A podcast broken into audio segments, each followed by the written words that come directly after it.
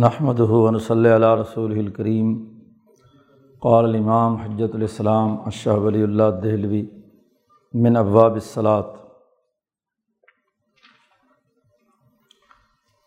کتاب الطہارت، طہارت اور پاکیزگی سے متعلق امور گزشتہ ابواب میں بیان ہو چکے ہیں۔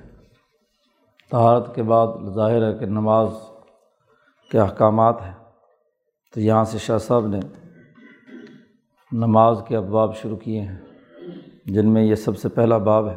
شاہ صاحب علمی طور پر چند بنیادی قوانین پہلے بیان کرتے ہیں اور پھر احادیث کی تشریح اور تفصیل بیان کی جاتی ہے۔ علمی طور پر یہ بات جان لینی چاہیے علم ان صلاۃ اعظم العبادات شعنن نماز تمام عبادات میں بہت اونچے درجے اور عظیم الشان حیثیت کی مالک ہے وہ اوضحا برہانن شرعی دلائل اور عقلی دلائل کے اعتبار سے بھی سب سے زیادہ واضح ترین ہے وہ اشہرحا فناس تمام انسانیت میں یہودی ہوں، عیسائی ہوں، مسلمان ہوں۔ یہ الہی ادیان میں تو خاص طور پر اور باقی مذاہب میں بھی عبادت کے کسی نہ کسی طریقے کے مطابق مشہور ترین عبادات میں سے ہے۔ وہ انفعہ فن نفس انسانی روح اور نفس کو مہذب بنانے میں سب سے زیادہ نفع بخش ہے فائدہ مند ہے۔ والظال کا یہی سبب ہے کہ شار علیہ السلام یعنی نبی اکرم صلی اللہ علیہ وسلم نے نماز کی فضیلت بیان کی ہے۔ نہ صرف فضیلت بیان کی ہے، بلکہ نماز پڑھنے کے اوقات متعین کیے ہیں۔ اس کے شرائط، اس کے ارکان، اس کے آداب کن موقعوں پر نماز میں رخصت ہے؟ اس کے نوافل اتنی تفصیل کے ساتھ بیان کیے ہیں کہ جتنی بھی عبادات ہیں ان کی اقسام میں کوئی قسم ایسی نہیں جس کی اتنی تفصیل بیان کی گئی ہو، جتنی نماز کے بارے میں۔ پیچھے شاہ صاحب نے سیاست ملیہ کی بحث میں یہ بات واضح کی تھی کہنے کو تو عبادات تمام مذاہب میں موجود ہیں۔ ہر دنیا کا مذہب اچھی اور عمدہ باتوں کا حکم دیتا ہے۔ لیکن اصل بنیادی چیز یہ ہے کہ اس عمدہ کام کو کیا کیسے جائے۔ اس کا سیاسی نظام سب سے پہلے نبی اکرم صلی اللہ علیہ وسلم نے متعین کیا ہے۔ تو یہ اخبات اللہ کا بنیادی خلق جو تمام مذاہب میں متفق علیہ ہے، اس کی عملی شکل کیا ہوگی؟ اور عملی شکل وہی ہے کہ اس کام کرنے کے اوقات متعین کیے جائیں، اس کے اعمال واضح کیے جائیں، اس کا طریقۂ کار اور پروسیجر واضح کیا جائے یہ کسی بھی قوم اور کسی بھی ملت کے عملی سیاسی نظام کے بنیادی تقاضوں میں سے ہے۔ تو وہاں شاہ صاحب نے یہ بات واضح کی تھی کہ نبی اکرم صلی اللہ علیہ وسلم جو امام الانبیاء اور صاحب سیاست قبرا ہے کہ بین الاقوامی سطح پر کل انسانیت کو نماز جیسی عبادات سے مربوط بنانا ہے، تو اس کا جب تک عملی طریقہ متعین نہیں کریں گے تو تحریف کا اندیشہ ہوگا۔ بات درست طور پر انسانوں تک تمام انسانوں تک منتقل نہیں ہوگی۔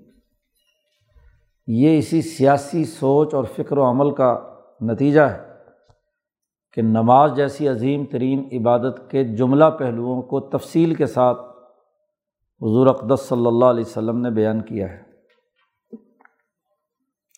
نماز کی اسی عظمت شان کی وجہ سے ہی نماز کو تمام شاعر ملیہ میں سب سے اونچا مقام حاصل ہے۔ و من اعظم شاعر الدین۔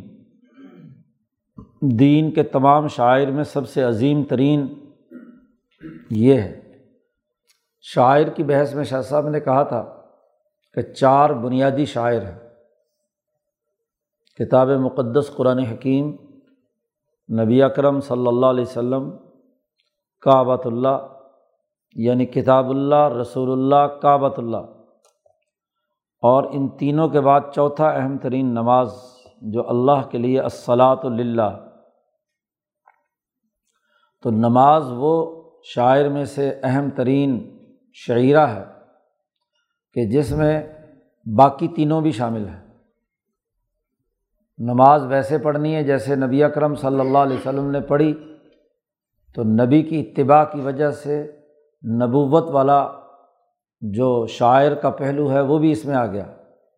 کعبۃ اللہ کی طرف رخ کر کے نماز پڑھنی ہے۔ اور پھر اس نماز میں قرآن حکیم بالخصوص صورت فاتحہ کے بغیر نماز نہیں ہوتی۔ تو صورت فاتحہ اور قرأت قرآن حکیم نماز کا بنیادی جز ہے۔ تو تمام شاعر اس کے اندر جمع ہو جاتے ہیں۔ اس لیے شاہ صاحب نے یہ جملہ استعمال فرمایا ہے کہ من اعظم شاعر الدین۔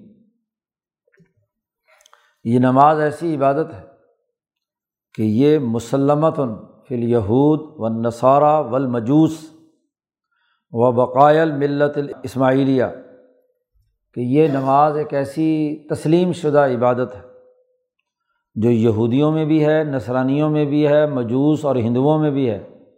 مجوس کی دونوں قسمیں ہیں۔ جی ایرانی مجوسی اور ہندوستانی مجوسی۔ اور وہ بقایا الملہ الاسماعیلیہ جو مکہ مکرمہ میں ملت اسماعیلیہ کے جو باقی چیزیں دستیاب تھیں، ان میں نماز تسلیم شدہ عبادت ہے۔ نماز پر کسی نے کوئی اعتراض کبھی نہیں کیا۔ فوجبہ، جو پوری انسانیت میں اتنی اہمیت کی حامل عبادت ہے۔ تو اس لیے لازمی ٹھہرا کہ اس کے اوقات کا تعین ضرور کیا جائے۔ اور جو اس نماز کے دیگر متعلقات اور اس کے پہلو ہیں، وہ بھی واضح کیے جائیں۔ ما تعلق و بہا اللہ الا ما کان آئندہ من العمور التی اتفق علیہ اس کے اوقات متعین کرنے میں اور اس کے متعلقات کی وضاحت میں۔ تمام انسانیت کے جو متفقہ امور ہیں ان کے مطابق اس کے اوقات کار بھی متعین کیے جائیں اور اس کا نظام بھی بنایا جائے۔ یا کم از کم جمہور انسانیت جس پر متفق ہو، کیونکہ یہ تمام انسانوں کی ضمیر کی آواز ہے۔ اس لیے کم از کم یا تو کل انسانیت اور یا جمہور انسانیت کم از کم اس پر متفق ہو۔ تو یہ جو مذاہب ہیں دنیا کے یہ جمہور تو یقیناً ہے اور اول میں تو ہر انسان کسی نہ کسی مرحلے پہ جا کر اس عبادت یعنی اللہ کے سامنے اخبات کی حالت کے اندر ضرور آتا ہے۔ حجت الاسلام حضرت مولانا محمد قاسم نانوتوی رحمۃ اللہ علیہ نے اپنی کتابوں میں یہ بات بڑی وضاحت کے ساتھ ان اخلاق اربا پر بحث کرتے ہوئے کہی ہے۔ کہ یہ کل انسانیت کے بنیادی اخلاق تو اخبات ہر انسان کے اندر پایا جاتا ہے۔ اخبات اس جذبے کو کہتے ہیں کہ جہاں انسان اس کی قوت عقلیہ اور عملیہ سرنڈر کر جاتی ہے اور وہ اس طاقت کے سامنے اپنی ہار مان لیتا ہے۔ انسان کی عقل کی ایک حد ہے، اس کے عمل کی ایک حد ہے۔ تو جس نقطے پر جا کر اس کی عقلی اور عملی حد مکمل ہو جاتی ہے، تو وہاں وہ حیران و پریشان کھڑا ہوتا ہے اور اس کے سامنے عجز و انکساری کا اظہار کرتا ہے۔ حضرت نوتوی نے عقلی دلائل سے یہ بات ثابت کی۔ کہ ہر انسان میں یہ بات موجود ہے۔ کوئی اگر یہ کہے کہ جو لوگ اللہ کو نہیں مانتے، تو ان میں اخبات کیسا ہوا؟ حضرت نے فرمایا کہ وہ بھی مانتے ہیں۔ گو زبان سے اقرار نہ کریں۔ وہ زیادہ سے زیادہ یہ کہتے ہیں کہ جی نیچر ہے، قدرت ہے۔ کوئی مادیات پرست کہتا ہے کہ مادہ ہے۔ اب جس نیچر اور قدرت کو سمجھنے سے وہ عاجز ہے، اس کو تسلیم تو کیا ہے۔ کوئی زمان کو مانتا ہے، کوئی مکان کو مانتا ہے۔ اور یہ دنیا میں جتنی بھی عقلی گفتگو ہے، وہ زمان و مکان کے دائرے سے ہے۔ ٹائم اینڈ اسپیس اور وہ یا زمانے پر جا کر ختم ہوتی ہے، اس کی عقل کہ اس زمانے تک ہمیں معلوم ہے اس سے آگے زمانہ ختم ہو گیا۔ جی۔ یا کسی مکان یا مقام پر جا کر رک جاتی ہے کہ اس سے آگے ہماری عقل نہیں دوڑ رہی۔ تو حضرت فرماتے ہیں، نوروتوی رحمۃ اللہ علیہ، کہ جہاں بھی جا کر اس میں عجز و انکساری پیدا ہوئی، تو وہ اللہ ہی کی قدرت کا کوئی نہ کوئی اختتام، نقطۂ اختتامیہ ہے۔ اسی لیے حدیث قدسی ہے۔ نبی کرم صلی اللہ علیہ وسلم نے فرمایا، لا تصب الدہر۔ زمانے کو برا بھلا مت کہو۔ اس لیے کہ اللہ تعالیٰ نے فرمایا کہ انما انت دہر میں ہی زمانہ ہوں۔ تو زمانے کو خود اللہ پاک نے کہا کہ انت دہر تو اس کی عقل جا کر کیا کسی زمان پر رکے گی۔ جی کسی اسپیس پر رکے گی تو اس سے آگے حد کس کی شروع ہو رہی ہے؟ تو وہ اپنی ضمیر اور فطرت میں ضرور کسی نہ کسی جگہ پر عاجز آ گیا ہے۔ تو یہی عجز اور اخبات خواہ وہ جبری طور پر آیا ہے یا خوشی اور رضامندی سے اس نے اللہ، ذات باری تعالیٰ کے سامنے عجز و انکساری کی ہے۔ اسی کو قرآن نے کہا ہے۔ کہ اللہ نے آسمان و زمین کو حکم دیا کہ احتیاط توعن اوکرہا کہ میرے دربار میں حاضر ہو جاؤ خوشی سے یا مجبوری سے۔ تو قولتا عطینہ تعین زمین اور آسمان دونوں نے کہا کہ ہم فرما بردار ہو کر آپ کی حضور میں حاضر ہوں گے، جبر کرنے کی ضرورت نہیں ہے۔ تو جب آسمان و زمین دونوں اللہ کے سامنے سرنڈر کیے ہوئے ہیں، تو باقی کون آدمی ہے جو یہ کہے کہ جی میں اس کی حد دائرۂ عقل کی پرواز زمین پر ختم ہوگی یا زیادہ سے زیادہ فلکیاتی نقطۂ نظر سے آسمان پر ختم ہوگی؟ تو اس لیے یہ بات طے شدہ ہے کہ اول تو کل انسانیت اس اخبات اللہ کے جذبے کو، قدر کو تسلیم کرتی ہے۔ ورنہ جمہور انسان تو مانتے ہی ہیں، کیونکہ یہودی، عیسائی، مسلمان اور جو بھی مذاہب کو ماننے والے ہیں، مجوس یا دوسرے، وہ کسی نہ کسی گاڈ، اللہ، رام کسی نہ کسی کو مانتے ہیں، سرنڈر کیے ہوئے ہیں، تعبیرات اپنی اپنی ہیں۔ اسلام نے آ کر اللہ تبارک و تعالیٰ کا حقیقی تعارف کرا کے کہ جب رکنا ہی عجزی کرنا ہی ہے آجزی ہونا ہے، تو یہاں کیوں رک گئے؟ اور چلو اور چلو اور چلو، اور اس ذات تک پہنچو جو وحدہ لا شریک ہے۔ یہ جو تم درمیان میں مان رہے ہو، تو اس کا تو کوئی نہ کوئی شریک ہے۔ زمانے کا شریک زمانہ ہے اور مکان کا شریک دوسرا مکان ہے۔ تو لا مکان تک پہنچو اور لا زمان تک پہنچو۔ اس نے تو مزید کیا ہے؟ وسعت پیدا کر دی۔ جامع اور کامل ترین طاقت اور قوت کے سامنے سرنڈر کرنے کا حکم دیا ہے۔ عجز و انکساری کا حکم دیا ہے۔ تو یہ نماز علمی طور پر شاہ صاحب نے یہ بات واضح کر دی کہ یہ تمام انسانیت کا متفقہ مسئلہ تھا، یا کم از کم جمہور انسانوں کا متفقہ مسئلہ تھا۔ اس لیے نبی کرم صلی اللہ علیہ وسلم نے جو کل انسانیت اور جمہور کا متفقہ مسئلہ تھا، اس کا عملی نظام بیان کرنے میں، اس کے اوقات کی تعین میں، اس کے ارکان میں، اس کے طریقۂ ادائیگی میں وغیرہ وغیرہ خوب تفصیل سے کام لیا تاکہ انسانیت کا کوئی طبقہ اس سے محروم نہ رہ جائے، اس کے ضمیر کی آواز ذات باری تعالیٰ تک پہنچ جائے، اس کا نفس مہذب ہو جائے۔ باقی رہی شاہ صاحب نے کہا یہ بات کہ یہ باوجود نماز کو مانتے ہوئے ان لوگوں نے نماز کے طریقۂ عبادت میں بہت ساری تحریفات کی ہیں۔ یہودیوں نے کی، عیسائیوں نے کی، مجوسیوں نے کی، باقی لوگوں نے کی۔ وہ اماں ماں کا نم ان تحریف ہم ان کے علاوہ جن لوگوں نے اس نماز کے اندر تحریف کی ہے، جیسے مثلاً یہودی اس بات کو ناپسند سمجھتے تھے۔ کہ نماز جوتے پہن کر اور موزے پہن کر ناجائز ہے۔ کراہیت یہود اصلاط فلخفافی ون علی جوتے پاک بھی ہوں تو یہودیوں کے یہاں جوتے پہن کر نماز نہیں ہوتی۔ موزے پہنے ہوئے ہوں تو ان کے یہاں نماز نہیں ہوتی۔ تھی یہ تحریف کر دی۔ حالانکہ ابراہیمی ملت میں اصل تو یہ بات موجود نہیں تھی۔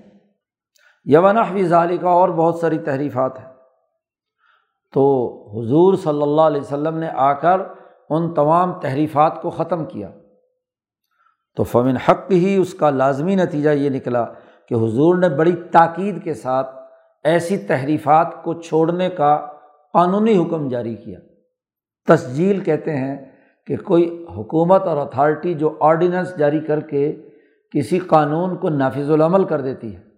تو حضور نے ایسی تمام تحریفات کو ختم کر کے اور جو اصل اوریجنل تعلیمات تھیں ان کو واضح کیا۔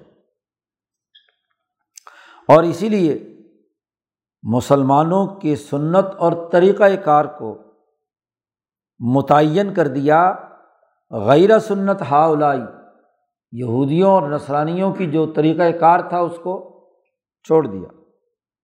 ایسے ہی مجوس نے بھی جن میں ہندوستان کے ہندو اور ایران کے آتش پرست دونوں شامل تھے، انہوں نے بھی دین میں تحریف پیدا کی تھی۔ عبادت دونوں کرتے تھے۔ پرارتھنا ہندو بھی کرتے ہیں، لیکن آباد الشمس انہوں نے سورج کی پرستش شروع کر دی۔ اصل میں سورج کے نکلنے کا وقت اس دنیا میں توانائی بکھیرنے کا وقت ہے۔ اصل تو حکم دیا گیا تھا ان کے امبیا نے کہ اللہ کی عبادت کرنی ہے۔ تو بجائے اللہ کی عبادت کرنے کے سورج کو تو ذریعہ بنایا تھا ذات باری تعالیٰ تک پہنچنے کا۔ لیکن ہوتے ہوتے ان نسلوں نے سورج کو ہی اصل بنا کر عین سورج نکلنے کے وقت شیطان نے انہیں اس راستے پر کھڑا کر دیا اور خود سورج کے طلوع کے وقت سامنے آ کر کھڑا ہو گیا۔ اور لوگوں کو حکم دیا کہ عبادت کرو اور اس سے بڑا خوش ہوتا تھا کہ میری لوگ غلامی کر رہے ہیں۔ تو فض، لازمی اور ضروری قرار پایا کہ ملت اسلامیہ غیر ملت اسلامیہ سے الگ شناخت رکھے کہ عبادت اللہ کی بھی ہو تو سورج کے طلوع، زوال اور غروب کے وقت میں نہیں کرنی۔ پابندی لگا دی تاکہ دوسروں سے امتیازی حیثیت حاصل ہو جائے۔ فنحی المسلمون عن صلاطی فی اوقاتی صلواتہم ایزن اس لیے مسلمانوں کو روک دیا گیا کہ جو مجوسیوں کے نماز پڑھنے کا وقت ہے اسے چھوڑ دو۔ یہ دو بنیادی قاعدے اور ضابطے واضح کرنے کے بعد ایک بنیادی بات یہ واضح کر رہے ہیں کہ پوری کتاب کا ہمارا پہلے طریقۂ کار یہ رہا ہے کہ پہلے ہم ایک بنیادی عنوان کے تحت تمام اصول بیان کرتے ہیں۔ جیسے پیچھے بھی ہوا اور آئندہ اس باب باب الصلاط کے بعد بھی ایسا ہی ہوگا کہ مثلاً کتاب الزکوٰۃ آیا تو زکوٰۃ سے متعلق جتنے اصولی قوانین تھے، دین اسلام کے وہ پہلے بیان کیے اور بعد میں احادیث کی تشریح کی۔ روزہ آیا، روزے کا بھی ایسے ہی۔ لیکن شاہ صاحب کہتے ہیں، یہ کتاب الصلاط جو ہے، یہ اتنا وسیع ہے، اتنے اس کے پہلو ہیں کہ پوری نماز کے تمام قوانین میں ایک ہی جگہ پر پہلے باب میں نہیں بیان کر سکتا۔ اس کے جتنے مختلف اجزاء بنتے ہیں، تو ہر ہر جز کے تناظر میں اس کے جو اصول ہیں وہ بیان کروں گا۔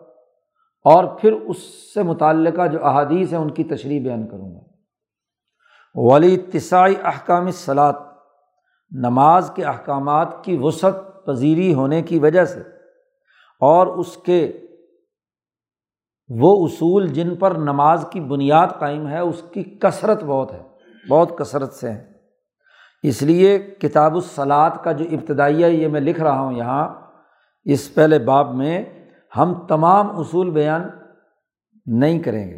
کما ذکرنا فی سائر کتب جیسا کہ ہم نے باقی تمام کتابیں جتنی بھی ہیں، وہ جب شروع کی تو ان کے شروع میں ہم نے اصول بیان کیے تھے۔ کتاب الصلاط میں ایسا نہیں ہو سکے گا۔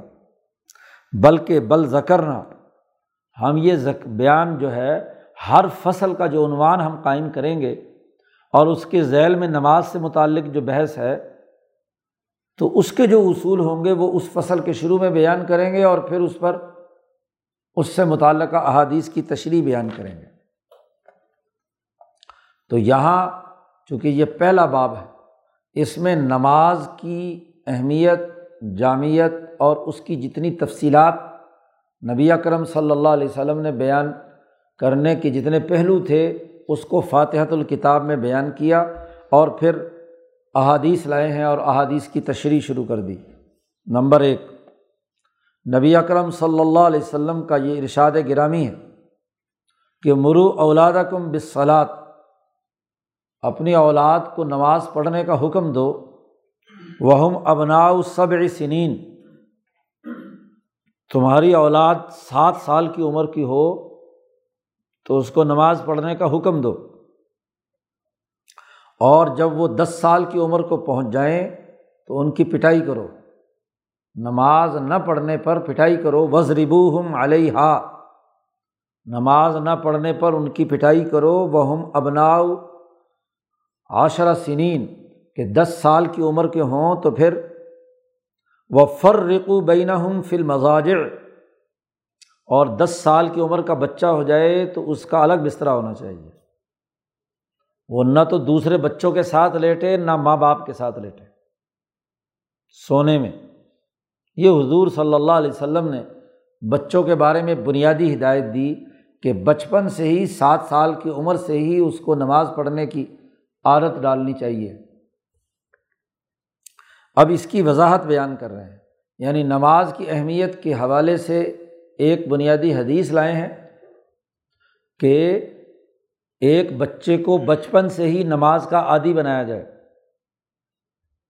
تو اس کی تشریح شاہ صاحب کرتے ہیں۔ اقول پہلی بات تو یہ سمجھ لینی چاہیے کہ کسی بچے کے بالغ ہونے کے دو پہلو ہیں۔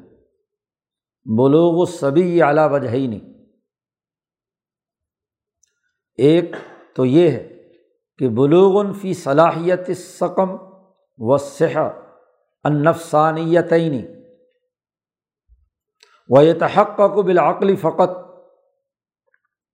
ایک تو بالغ ہونے کا پہلا درجہ ہے کہ بچہ ہر طرح کی بیماری سے پاک، صاف، صحیح، ستھرا ہو، صلاحیت والا ہو اور اس کے عقلی اور جسمانی دونوں چیزیں اس کے اندر، صحت نفسانیہ اس کے اندر موجود ہو، معنوی بھی اور جسمانی اس کی جو حالت ہے، تو دونوں بالکل ٹھیک ہوں یا بیمار ہوں گی دونوں میں سے، تو اس دونوں کا پتہ چل جاتا ہے سات سال کی عمر تک۔ اور وہ حق کا کو بالعقلی فقط۔ اور اس کا پتہ چلتا ہے عقل سے کہ اس کی سمجھ بوجھ کیسی ہے۔ دیکھتا اچھی طرح ہے، پکڑتا اچھی طرح ہے، دوڑتا ہے، بولتا ہے بات اور گفتگو کیسے کرتا ہے؟ عقلی امور سے اس کا پتہ چلے گا۔ اور وہ عمارت و ظہور العقلی اسبا سات سال کی عمر، وہ عمر ہے جس سے عقل کے اظہار کا پتہ چل جاتا ہے۔ ڈسیبل ہوگا تو سات سال سے کے دورانیے میں پتہ چل جائے گا۔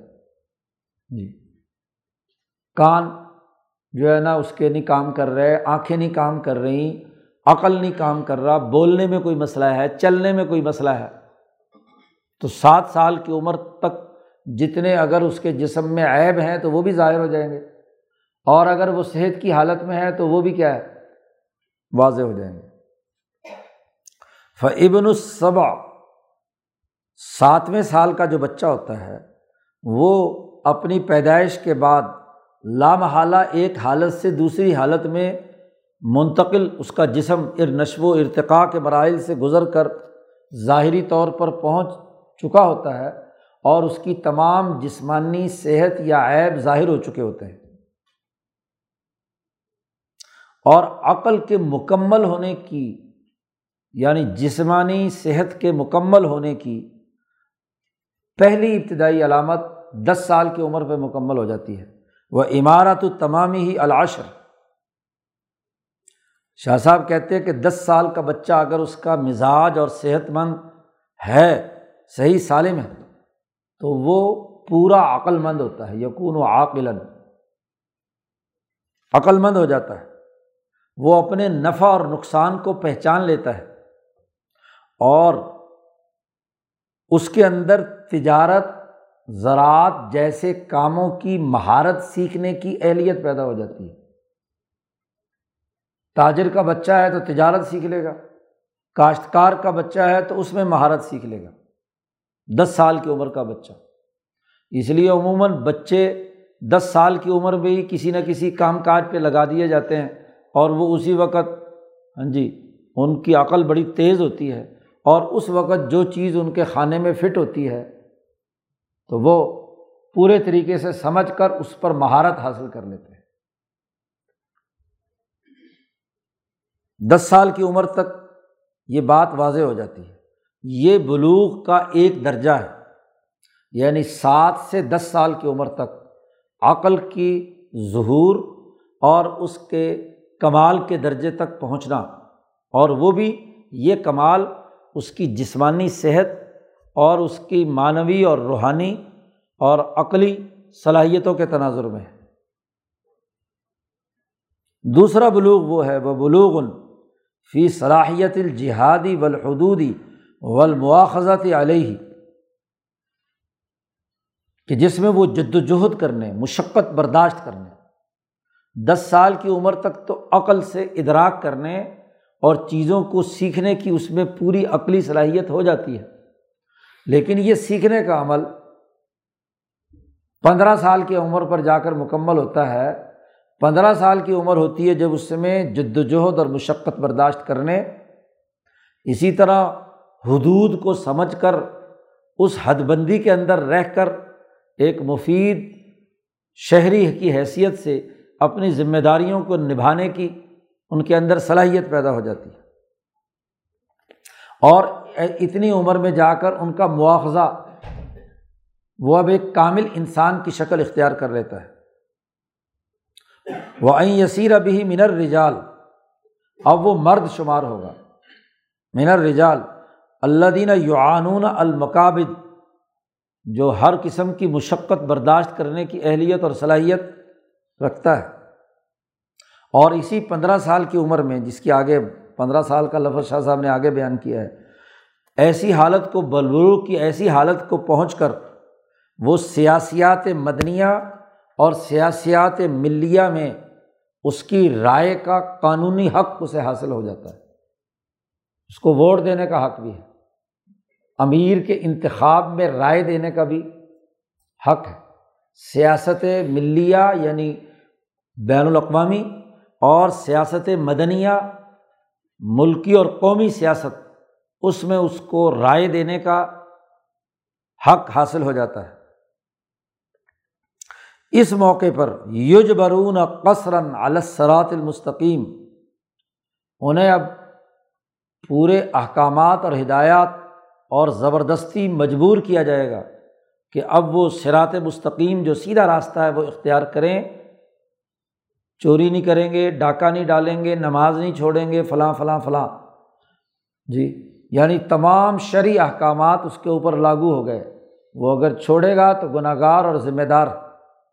کیونکہ اب اس کی رائے مکمل ہو چکی ہے۔ اور ویا تمید و علا کمال العقل۔ اس پر لازمی ہے اب اعتماد کیا جائے کہ اس کی عقل مکمل ہو چکی ہے۔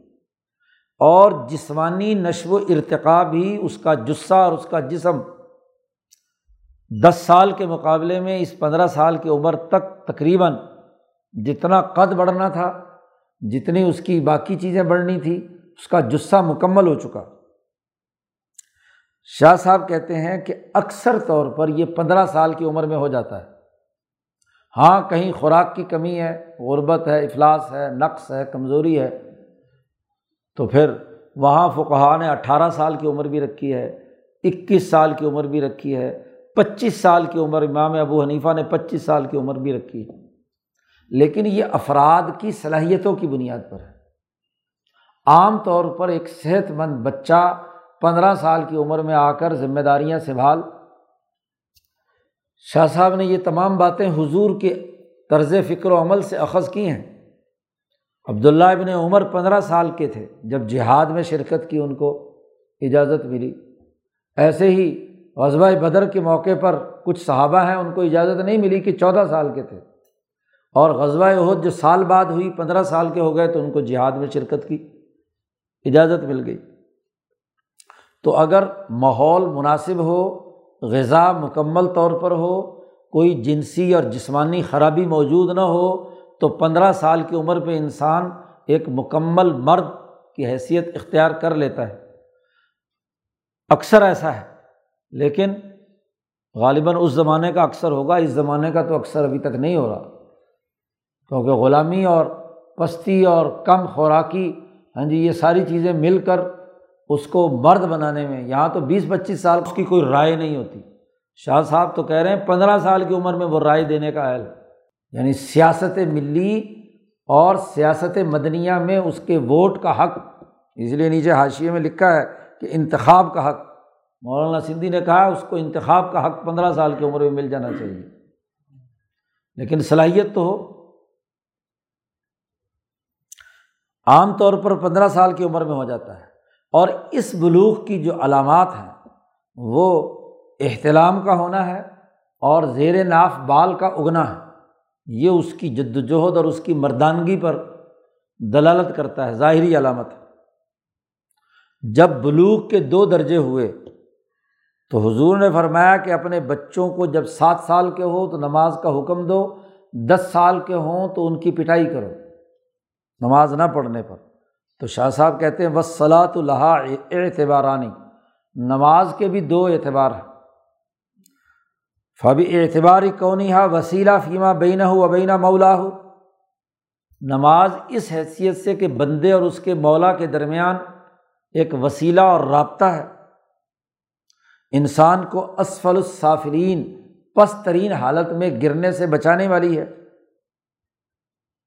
تو اس اعتبار سے حکم دیا گیا بچے کو کہ وہ بلوغ اول یعنی سات سال کی عمر سے ہی اس نماز پڑھنے کی عادت بنائے تاکہ اس کے اور اس کے مولا کے درمیان ربط اور وسیلہ ابھی سے پیدا ہونے لگے۔ اور اس اعتبار سے کہ نماز شاعر اسلام میں سے ہے، اجتماعیت کا تقاضا کرتی ہے۔ یہ ایک اجتماعی پہلو ہے۔ اس پر لوگوں سے مواخذہ ہوگا، انہیں مجبور کیا جائے گا کہ لوگ جو مسلمان ہو چکے ہیں وہ نماز ہر حال میں پڑھیں۔ خواہ ان کو یہ پسند ہو یا وہ انکار کریں۔ تو اس کا حکم باقی تمام احکامات والا ہوگا۔ جیسے باقی احکامات تبھی لازم ہوتے ہیں جب آدمی بلوغ پندرہ سال کی عمر کو پہنچتا ہے۔ شرعی احکامات کا نفاذ پندرہ سال کی عمر یعنی بلوغ کے بعد ہونا ہے، بلوغ ثانی۔ اب یہ جو شاہ صاحب کہتے ہیں، دس سال کا جو عمر کا دائرہ ہے، یہ برزخن بین الحدین۔ یہ سات اور پندرہ کے درمیان درمیان میں ہے، دس سال۔ جامعان بین الجہتین۔ دونوں پہلو اس میں آتے ہیں۔ اللہ سے تعلق والا بھی اور شاعر اسلام والا بھی۔ اس لیے ایسے دس سال کی عمر کے بچے کے لیے ضروری ہے کہ دونوں کا حصہ اسے ملے۔ سات سال کی عمر میں جو چیز اس پر لازمی تھی، اللہ سے تعلق کے حوالے سے وہ بھی ہو اور شاعر اسلام ہونے کی حیثیت سے جو اس پر آئندہ چل کر ذمہ داریاں پیدا ہو، ہونی ہیں، اس کو بھی اپنائے۔ یہ مطلب ہے حضور کی اس حدیث، صلی اللہ علیہ وسلم کی اس حدیث کا۔ اتنی وضاحت اور جامعت کے ساتھ اس حدیث کی تشریح کسی نے نہیں کی۔ جو امام شاہ ولی اللہ دہلوی نے اس کو سائنٹیفک اور مربوط انداز میں سمجھا دیا کہ یہ سات سال کے بچے کو نماز کا کیوں حکم دیا اور دس سال کے بچے کی پٹائی کرنے کا حکم کیوں دیا۔ باقی رہی یہ بات کہ حضور نے اس حدیث میں فرمایا ہے کہ دس سال کی عمر کے بچے کو اپنے بسترے سے علیحدہ کر دو۔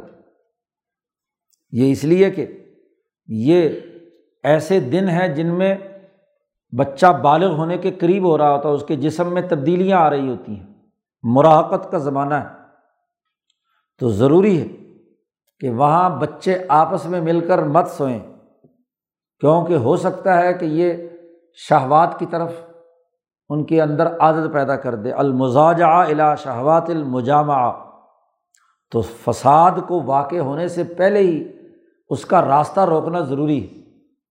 وہ اکیلا سوئے، وہ کسی دوسرے بچے کے ساتھ بھی نہیں اور کسی ماں یا باپ میں سے کسی کے ساتھ بھی نہیں۔ کیونکہ جذبات برنگیختہ ہونے کا ایک بستر پر ممکنہ موقع ہے، اس فساد کو پہلے دن سے ہی روکنا۔ ضروری ہے۔ اس لیے حضور صلی اللہ علیہ وسلم نے اس کا بسترا الگ کرنے کا حکم دیا۔ یہ تو نماز کی اہمیت کا اندازہ لگائیے کہ سات سال کی عمر سے ہی نبی کرم صلی اللہ علیہ وسلم نے اس کو لازمی گویا کے قرار دے دیا کہ اس کی عادت پڑ جائے بچے کو۔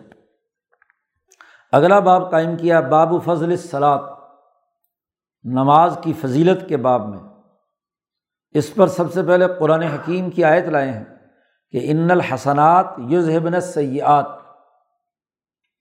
نیکی کے اچھے کام انسان کی برائیوں کو ختم کر دیتے ہیں۔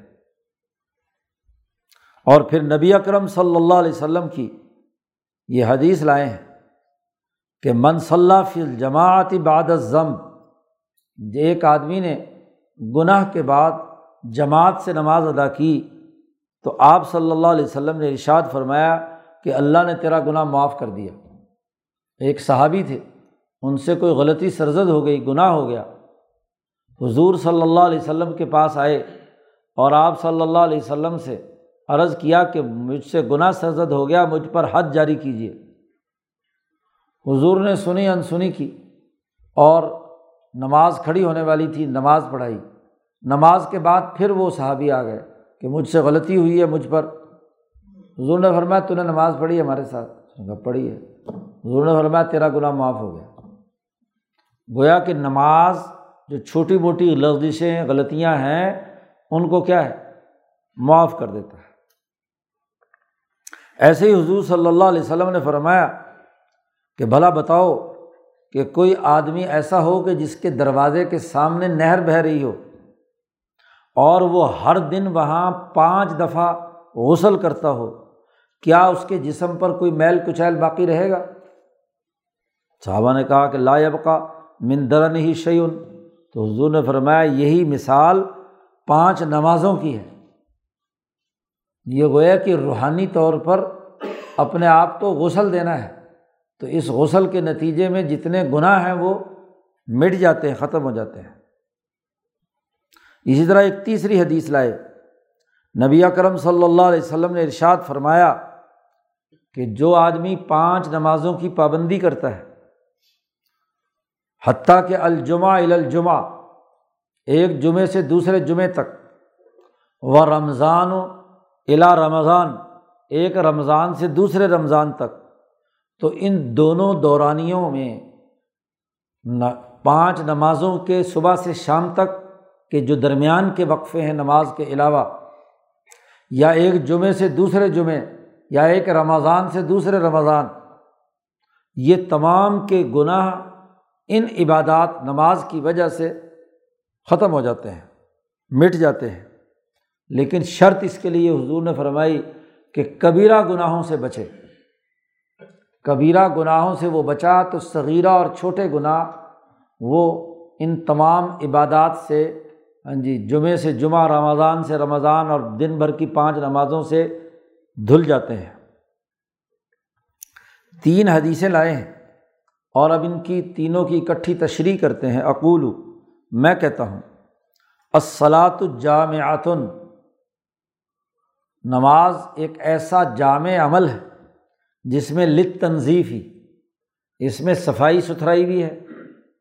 ول اخباتی اس میں اخبات اللہ بھی ہے۔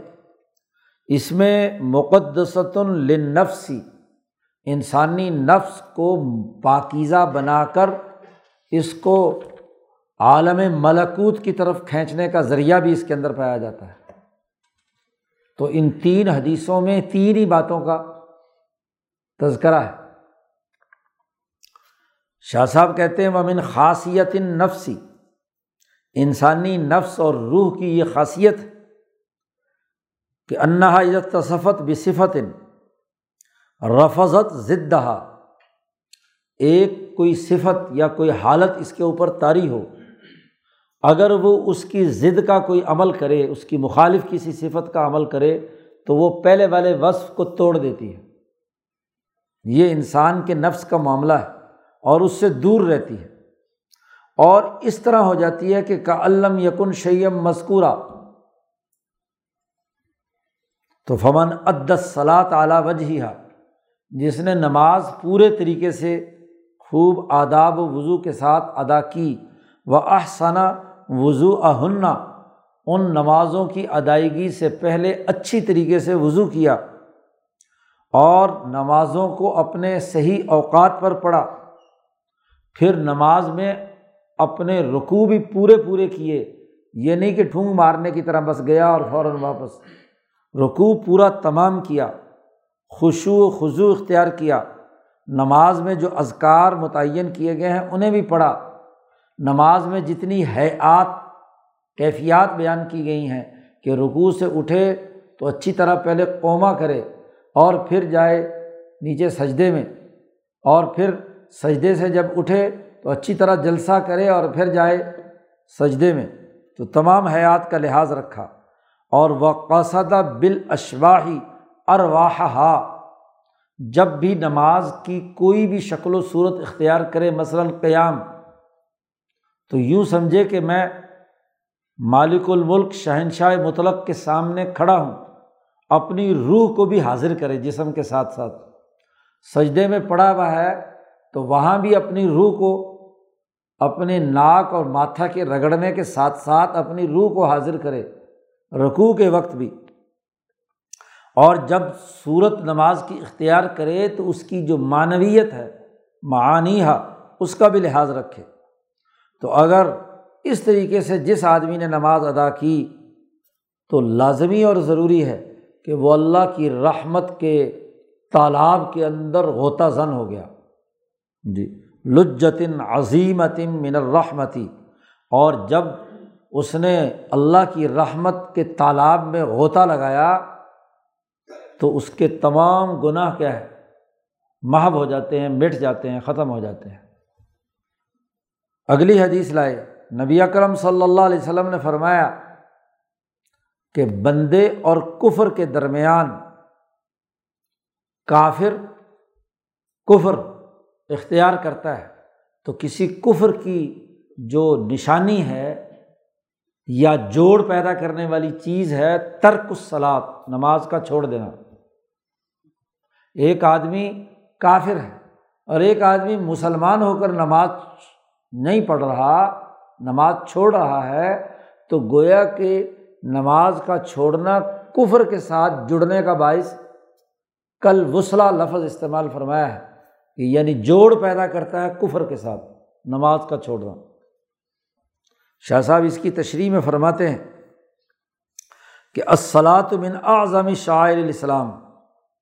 اسلام کے شاعر میں سب سے عظیم ترین عبادت اور اس کی علامات جس آدمی میں مفقود ہے نہیں پائی جا رہی، تو مناسب ہے کہ اس پر حکم لگایا جائے کہ وہ اسلام کے حوالے سے بھی کیا ہے، مفقود ہو چکا ہے، گم ہو چکا ہے۔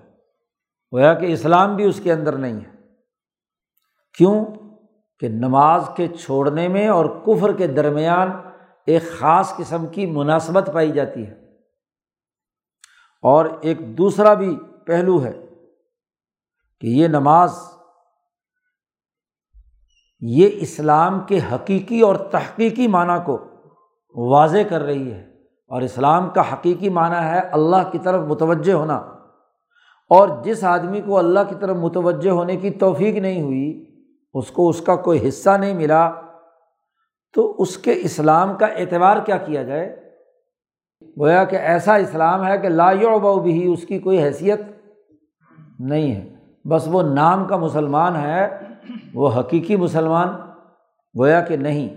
تو یہاں دو طرح سے حدیثیں لا کر نماز کی جو فضیلت ہے، اہمیت ہے، وہ بھی بیان کر دی۔ اور نماز نہ پڑھنے کے نتیجے میں کفر کے ساتھ جو اس کا رشتہ بنتا ہے، اس کو بھی حدیث سے واضح کر دیا۔ اب جب نماز کی فضیلت اور اہمیت کا یہ عالم ہے اور اس میں اللہ نے حکم دیا ہے کہ نماز ادا کرو، تو کیا چوبیس گھنٹے نماز ہی پڑھتے رہو؟ یا اس کے لیے کوئی وقت مقرر ہے؟ ظاہر ہے جب بھی کوئی حکومت کسی کام کرنے کا حکم دیتی ہے تو اس کے اوقات کار بھی متعین کرتی ہے۔ ایک آدمی کو حکومت نے کوئی کام سفرد کیا تو اب چوبیس گھنٹے تو وہ کام نہیں کرے گا نا۔ اس کے کوئی نہ کوئی اوقات متعین ہوں گے۔ آٹھ گھنٹے ہاں جی وہ وہ کام سر انجام دے گا۔ اس کی ٹائمنگ طے ہوگی کہ فلاں وقت سے لے کر فلاں وقت تک تم نے کام کرنا ہے۔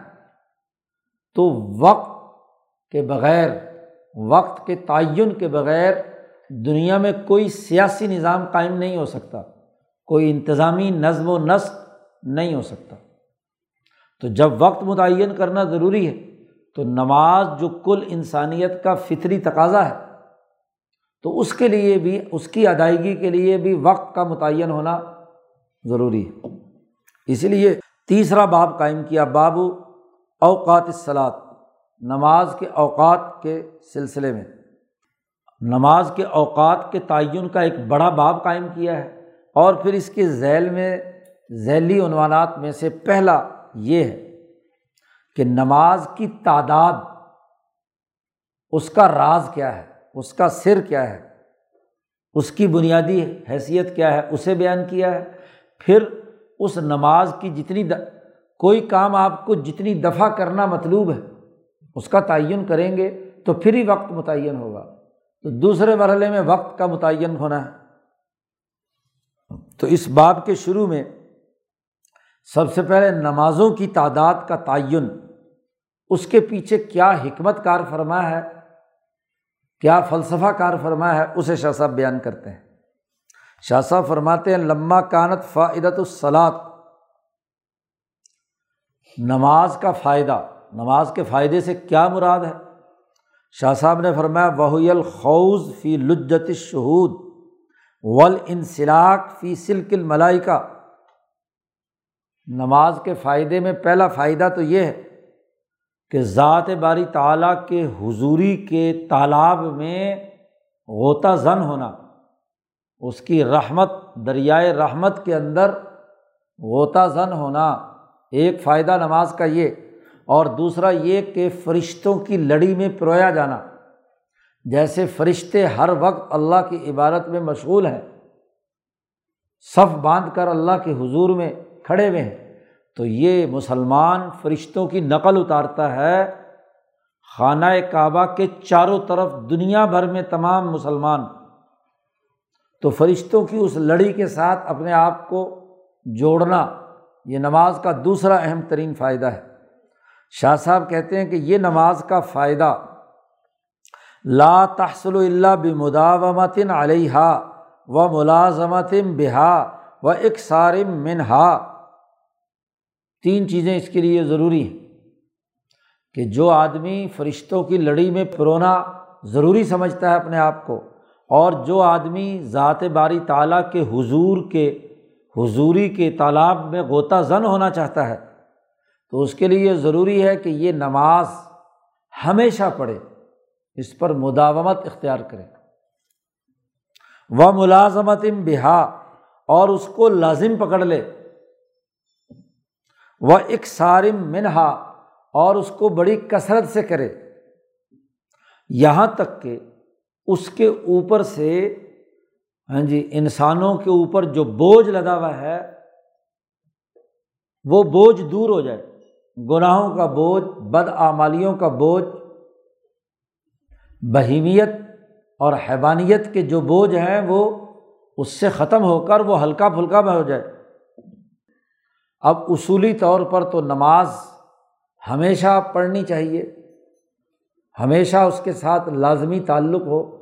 اور خوب کثرت سے ہونی چاہیے۔ لیکن یہ ممکن نہیں ہے کہ چوبیس کے چوبیس گھنٹے آدمی نماز ہی پڑھتا رہے۔ لا یمکن یو مرو بما یوفزی الا ترکل ارتفاقات ضروریہ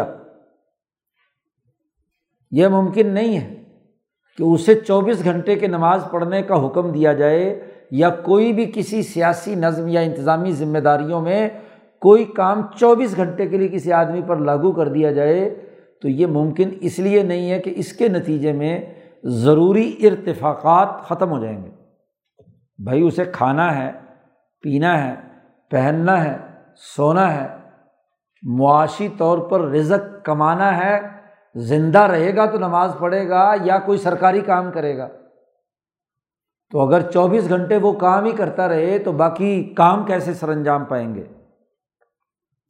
ایک تو اس سے ارتفاقات کا سرے سے کیا ہے، خاتمہ ہو جائے گا۔ آخر وہ کوئی فرشتہ تو ہے نہیں کہ بغیر کھائے پیے، بغیر گرمی سردی سے بچاؤ، بغیر کسی نیند کیے مسلسل چوبیس گھنٹے اور ہمیشہ ہمیشہ کام کرتا رہے۔ اور دوسرے یہ کہ انسان کی جو طبیعت یعنی حیوانی تقاضے ہیں، سرے سے وہ اس سے کیا ہو جائے گا، فارغ ہو جائے گا۔ مخلوق خدا اللہ نے انسان ایسی پیدا کی جس میں حیوانیت اور بہینیت بہیمیت پر مشتمل اس کی طبیعت بھی رکھی اور اس کے اندر ملکیت بھی رکھی۔ تو اب اگر ملکیت کا صرف کام کرتا رہے تو اس کے نتیجے میں جو اس کی بہیمیت یا طبیعت کا جو بنیادی جز، اس کی خلقت کا حصہ ہے، اس کو مسخ کرنا لازم آئے گا۔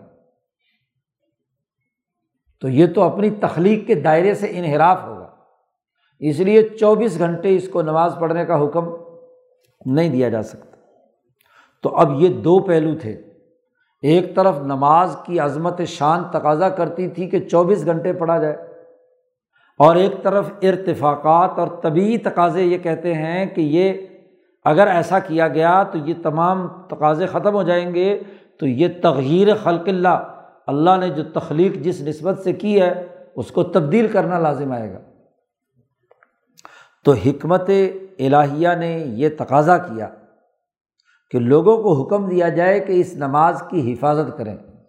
اس لیے قرآن میں جملہ آیا، شاہ صاحب جتنے جملے یہاں استعمال کرتے ہیں، عام طور پر وہ قرآن حکیم کی آیات یا احادیث سے اخذ کیے ہوئے ہوتے ہیں۔ اب محافظہ کا لفظ لائے ہیں یہاں تو اشارہ ہے اس آیت کی طرف جس میں کہا حافظ صلواتی و صلاۃ الوسطی۔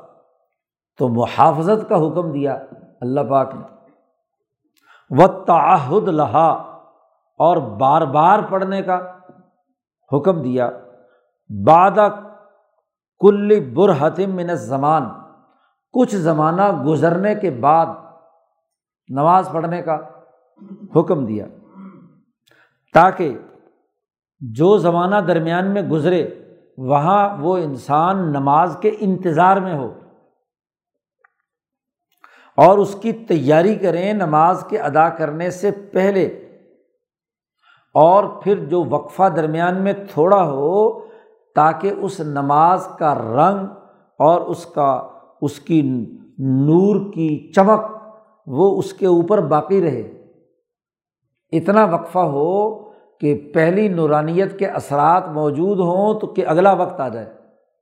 اور وہاں سے مزید وہ غوطہ زن ہو نور الہی میں تو پھر اگلا وقت، اگلا آئے تو اس وقت تک وہ نور باقی رہے۔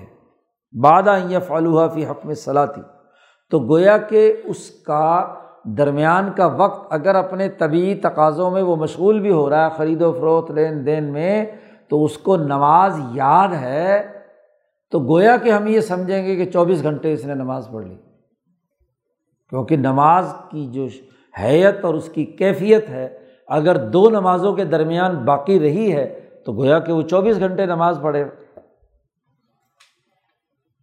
و تکون و اوقات الغفلہ ہم یہ سمجھیں گے کہ وہ جو غفلت کے اوقات درمیان میں دو نمازوں کے درمیان آئے، وہ مضمومتاً بتم بصرن الا ذکر اللہ اس کی نظر اللہ کے ذکر کی طرف متوجہ تھی، اس لیے گویا کہ وہ اس کے اندر شامل ہے۔ اور اس کا دل اللہ کی اطاعت کے ساتھ بندھا ہوا ہے۔ اس کی مثال ایسے ہی ہے، یہ بھی ایک حدیث سے ماخوذ جملہ ہے۔ فیقون حال المسلم، مسلمان کی حالت ایسے ہی ہے جیسا کہ ایک اچھا نسلی گھوڑا اپنے کھونٹے کے ساتھ بندھا ہوتا ہے۔ جی مربوط بآخیتن، یستن شرفن او شرفینی بہترین گھوڑا جس کی حفاظت کی جاتی ہے، کسی ایسی گھاس والی جگہ پر باندھ دیا جاتا ہے کھونٹے کے ساتھ کہ وہ اگر تھوڑے سے لمبا رسہ چھوڑا جاتا ہے، ایک طرف گیا، ادھر کا چر کر آ گیا، آئے گا کھونٹے کے پاس ہی۔ دوسری طرف گیا تو وہاں سے چل کر ادھر آ گیا۔ ادھر جائے یا ادھر جائے، لیکن کھونٹے سے بندھا ہوا ہے نا، تو اسے پتہ ہے کہ میں اب کہیں اور تو جا نہیں سکتا۔ یہ نبی اکرم صلی اللہ علیہ وسلم نے اپنی ایک حدیث میں یہ جملہ ارشاد فرمایا ہے کہ مومن جب نماز کی پابندی کرتا ہے تو اس کی حالت ایسے ہی جیسے گھوڑا اپنے کھونٹے کے ساتھ بندھا ہوا ہو، تو وہ اللہ کے کھونٹے کے ساتھ بندھا ہوا ہے۔ ادھر ادھر اگر اپنی معاشی ضروریات کے لیے، دن بھر میں کام کاج کے لیے گیا، تو چونکہ وہ اس کے ساتھ بندھا ہوا ہے، اس لیے وہ ادھر ادھر بھٹک نہیں سکتا۔ سما یرج الا آخیت، دوبارہ لوٹ کر اس کو وہیں آنا ہے۔ اور اس طرح دو نمازوں کے درمیان اس سے اگر کوئی غلطی یا گناہ ہوا بھی ہے یا غفلت بھی ہوئی ہے، تو وہ اس کی دل کی گہرائی میں داخل نہیں ہوگی۔ بس زیادہ سے زیادہ اوپر اس کا جسم پر اثر ہوگا۔ ہر گناہ کا بھی ایک اثر ہوتا ہے، لیکن جیسے ہی اگلی نماز پڑھی تو وہ جو ظاہری اثر جسم پر تھا، وہ بھی کیا ہے؟ دور ہو گیا کیونکہ دل اللہ کے کھونٹے کے ساتھ بندھا ہوا ہے۔ اس طرح اگرچہ چوبیس کے چوبیس گھنٹوں میں دوام حقیقی تو اسے حاصل نہیں ہوا، لیکن دوام میسر حاصل ہو گیا، متیسر حاصل ہو گیا۔ ان دمم تناع ادوام الحقیقی، جہاں دوام حقیقی حاصل نہ ہو، ہمیشہ کی مداومت نہ ہو تو بہرحال ایک درجے میں اسے چوبیس گھنٹے کا دوام حاصل ہو گیا۔ اس لیے حضور نے فرمایا صلی اللہ علیہ وسلم کہ جب ایک آدمی عشا کی نماز جماعت کے ساتھ ادا کر کے سوتا ہے تو نصف اول، جیسا کہ آگے حدیث آ رہی، نصف اول کا اسے ہاں جی نماز کے نور کے ساتھ جڑا رہتا ہے، گویا کہ اس نے آدھی رات عبادت کی۔ اور جب فجر کی نماز بھی جماعت سے ادا کر لیتا ہے تو گویا کہ باقی نصف رات بھی اس نے اللہ کی عبادت کی ہے۔ تو سونا بھی اس کی عبادت بن جائے گا، وہ بھی غفلت کی حالت نہیں ہوگی۔ تو یہ فلسفہ ہے نماز کے تعداد متعین کرنے کا اور اس کے اوقات متعین کرنے کا۔ اصل تو نماز ہمیشہ ہمیشہ پڑھنے کے لیے ہے، لیکن چونکہ وہ کرنے سے ارتفاقات کا دائرہ ٹوٹتا ہے، اس لیے درمیان میں ہاں جی وقفہ ڈالا گیا، اوقات متعین کیے گئے۔ اس لیے دوسرا بنیادی اصول واضح کیا کہ سر تعین الاوقات لصلوات اللہ وسلم